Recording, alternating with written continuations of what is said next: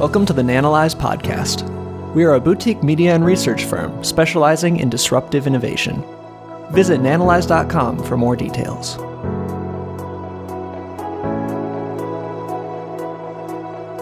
NVIDIA's next move is the topic of today's presentation. And if you're somebody that's holding NVDA stock or on the sidelines thinking about investing in NVDA stock, then you want to watch this because we talk about how the company might be able to justify its valuation. Now, we've been following NVIDIA stock for quite a while now, and these are just some of the recent pieces that we've written. And typically, when you're a financial pundit, uh, if you make a correct call, then it's usually crickets. But if you make a a bad call, then people will crawl across a football pitch of broken glass to tell you what a fucking moron you are. So it's very important to highlight the occasions when you um, have a decent call so that you can understand what you did right. And fortunately, we describe to our paying subscribers the reasons why we invest in the stocks that we do. And here's a piece from back in uh, November of 2018 where we wrote, and you can see where the red dotted line points to on this stock price chart for NVIDIA stock.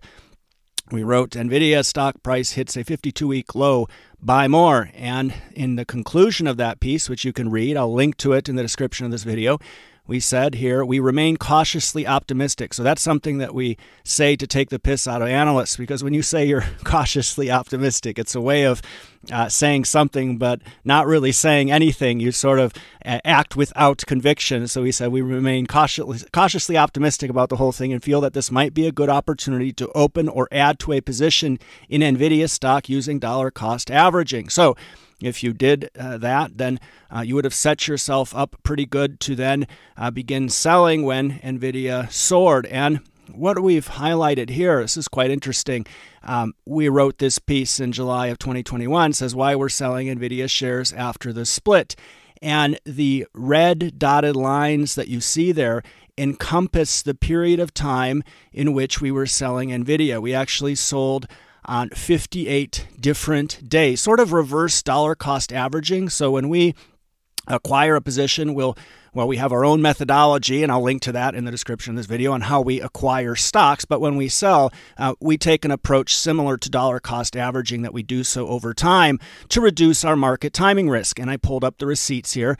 These are all the sells across these various days of NVIDIA stock. And at that time, so that was several years ago, we recovered more than seven times our cost basis through these sales alone. And uh, last year and this year now, even, we're still selling NVIDIA stock. It's still our largest position and overweighted in our portfolio. And it's worked out quite well. Now, this piece that we wrote several months back, NVIDIA's growth is stalling, why we're not worried, we wanted to take a good look at why their growth had stalled and seemed to be stalling this coming year. And we wrote that generative AI should start coming to the rescue with outsized data center revenue growth carrying the entire company on its back. Indeed, that appears to be the case. And we said in if we don't see strong data center by the end of this year, then Mr. Jensen's vision of AI factories will be called into question, and the hype around generative AI might be just that hype. We said prudent investors will set valuation targets and wait for the hype to subside. It always does. So here's what happened. Um, the growth of data center revenues for NVIDIA is a simple metric we use to see if the picks and shovels of AI are growing as we expect them to grow over time. And you can see on this chart here that that's the data center revenues over time. The blue line would be the percentage of data center of total revenues.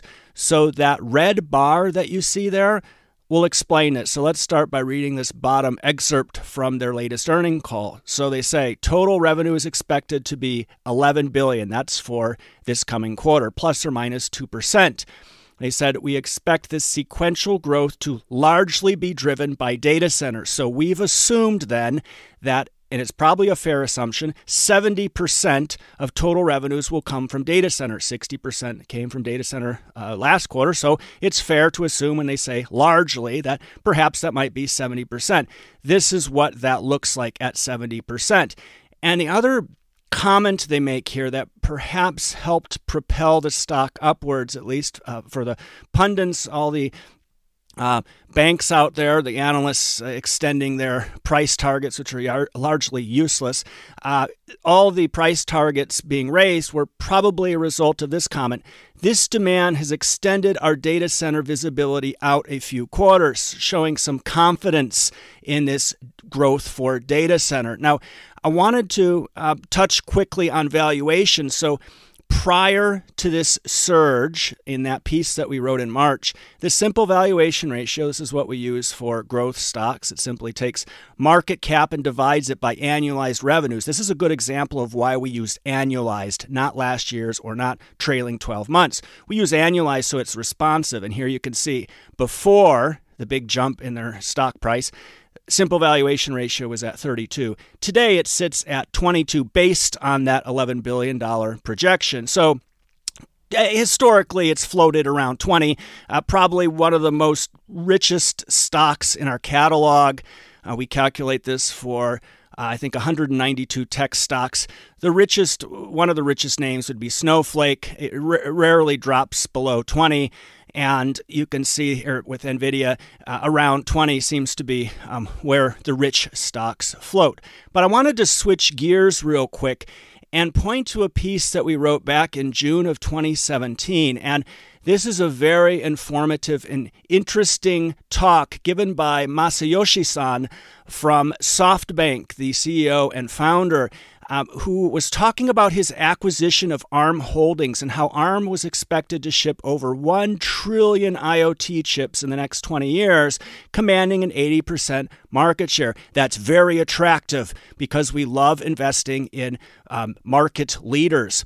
He talked about how this acquisition would allow him to uh, plan the future direction of IoT and also influence the direction of AI significantly. This simple diagram on the right shows exactly what he's talking about, kind of creating a digital twin of the world and then using AI to perfect that.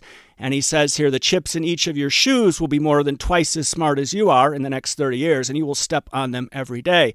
And he said now that he had acquired this asset, he had two main focuses security and connectivity. Now, when NVIDIA decided to acquire ARM, we were very excited about that for uh, reasons uh, that, are, that should be obvious. And under the terms of that transaction, NVIDIA was going to pay SoftBank uh, $21 billion in stock and 12 billion in cash, which included $2 billion payable at signing and the number of Nvidia shares to be issued for the transaction 44 million you can see there determined using the average closing price of Nvidia common stock for the last 30 trading days.